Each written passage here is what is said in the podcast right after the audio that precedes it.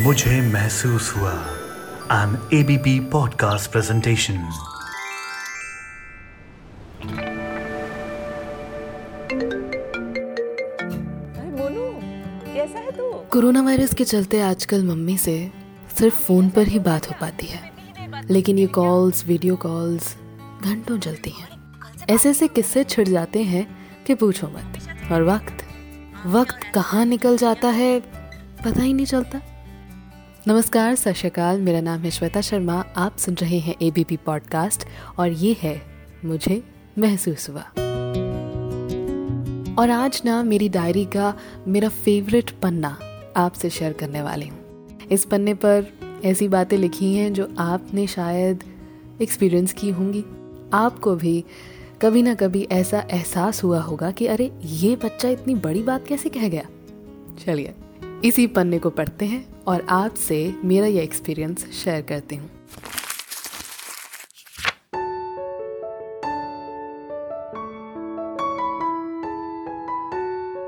तो मम्मी और मैं बात कर रहे थे और बात हो रही थी मेरे बचपन की।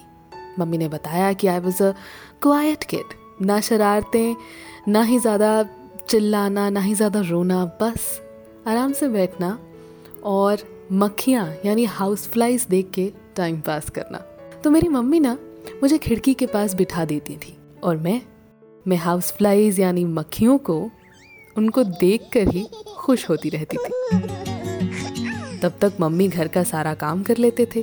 कट टू टुडेज जनरेशन आज के बच्चों को तो तीन चार साल की उम्र में मोबाइल के हिडन ऐप्स के बारे में भी जानकारी होती है। शॉकिंग इज़ इट और ये सब देख के मुझे मेरे स्कूल के कंप्यूटर लैब के दिन याद आते हैं। The only place with an AC और हम लोगों को वहाँ जूते उतार कर जाना होता था, क्योंकि टीचर्स कहती थी कि जर्म से ना कंप्यूटर्स खराब हो जाते हैं। और क्योंकि उसी कमरे में एसी लगा हुआ था तो सब बच्चों का ये मानना था कि कंप्यूटर ना एसी के बिना नहीं चलते। It's difficult for a computer to function without an AC we use to be so excited about our computer lectures remember जब हम हर वक्त एम एस पेंट खोल कर बैठे रहते थे? कितने अच्छे थे ना वो दिन। और आज के बच्चे? आज के ये छोटे छोटे बच्चे लैपटॉप के सामने मैगी खा लेते हैं चिप्स खा लेते हैं और उन्हीं हाथों से कंप्यूटर चला लेते हैं। बट कुछ भी कहो these kids are very smart they are innocent true but very very smart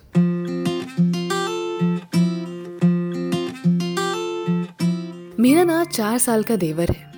एक दिन मुझे फ़ोन करता है और पूछता है, भाभी, ये पीएम मोदी टीवी पर कब आएँगे? मैं ऑफ़िस के बीच में ज़ोर ज़ोर से हंसने लगी थी और फिर उसे बताया कि प्रधानमंत्री मोदी जल्द ही आ जाएँगे।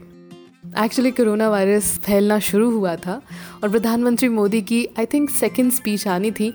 तो ये जनाब मुझे फ़ोन करके ये सब पूछ रहे थे। हाल ही में इसी देवर ने अपने पापा को कहा, पापा, भाभी की दो मम्मियाँ हैं। मेरी क्यों नहीं? मुझे भी दो मम्मियाँ चाहिए। तुरंत मेरे इन लॉज वाले मामू ने कहा कि, अरे, उसकी शादी हो गई है। एक उसकी मदर इन लॉ है और एक उसकी मम्मी है। तेरी शादी करवा देते हैं तो तेरी भी दो मम्मियाँ होंगी। तो ये स्मार्ट बच्चा रिप्लाई करता है हाँ ठीक है तो एटलीस्ट एक मम्मी जब काम पर जाएँगी तो दूसरी घर पर तो रहेंगी? मेरे इन लॉज वाले मामू मामी ना, दोनों वर्किंग हैं। बट कैन यू इमेजिन इस छोटे से बच्चे ने कैसे इतनी बड़ी, इतनी गहरी बात मासूमियत से कह दी? कहीं ना कहीं जब मामी ऑफ़िस जाती हैं तो अकेला लगता होगा उसे। पर ये नीड ये बात कैसे कही जाए, इस पर एक बार को एडल्ट कंफ्यूज हो जाएँगे। ये नेक्स्ट जनरेशन है। छोटी छोटी बातें भी एग्ज़ाम्पल के साथ कह देना सॉल्यूशन दे देना, कोई इनसे सीखे। ये बच्चे हैं, बहुत इनोसेंट बहुत naughty so pure but absolutely smart नहीं?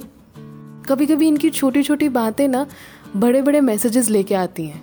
और अपने मुँह से जब ये छोटी छोटी बातें कह जाते हैं विदाउट इवन रियलाइजिंग कि उनकी डेप्थ क्या है, उनकी फीलिंग्स क्या है, उनके पीछे कितनी बड़ी बात छुपी है कभी कभी ये शौक दे जाता है, नहीं? आपके साथ कभी ऐसा हुआ है क्या? बताइए ना। अपने ओपिनियंस अपने एक्सपीरियंसेस भी शेयर कीजिए, क्योंकि ये है, मुझे महसूस हुआ, और यहाँ पर आपके एक्सपीरियंसेस भी ना मैटर करते हैं। फ़िलहाल के लिए आपसे लेती हूँ विदा। सुनते रहिए, मुझे महसूस हुआ एबीपी पॉडकास्ट पर। मुझे महसूस हुआ एन एबीपी पॉडकास्ट प्रेजेंटेशन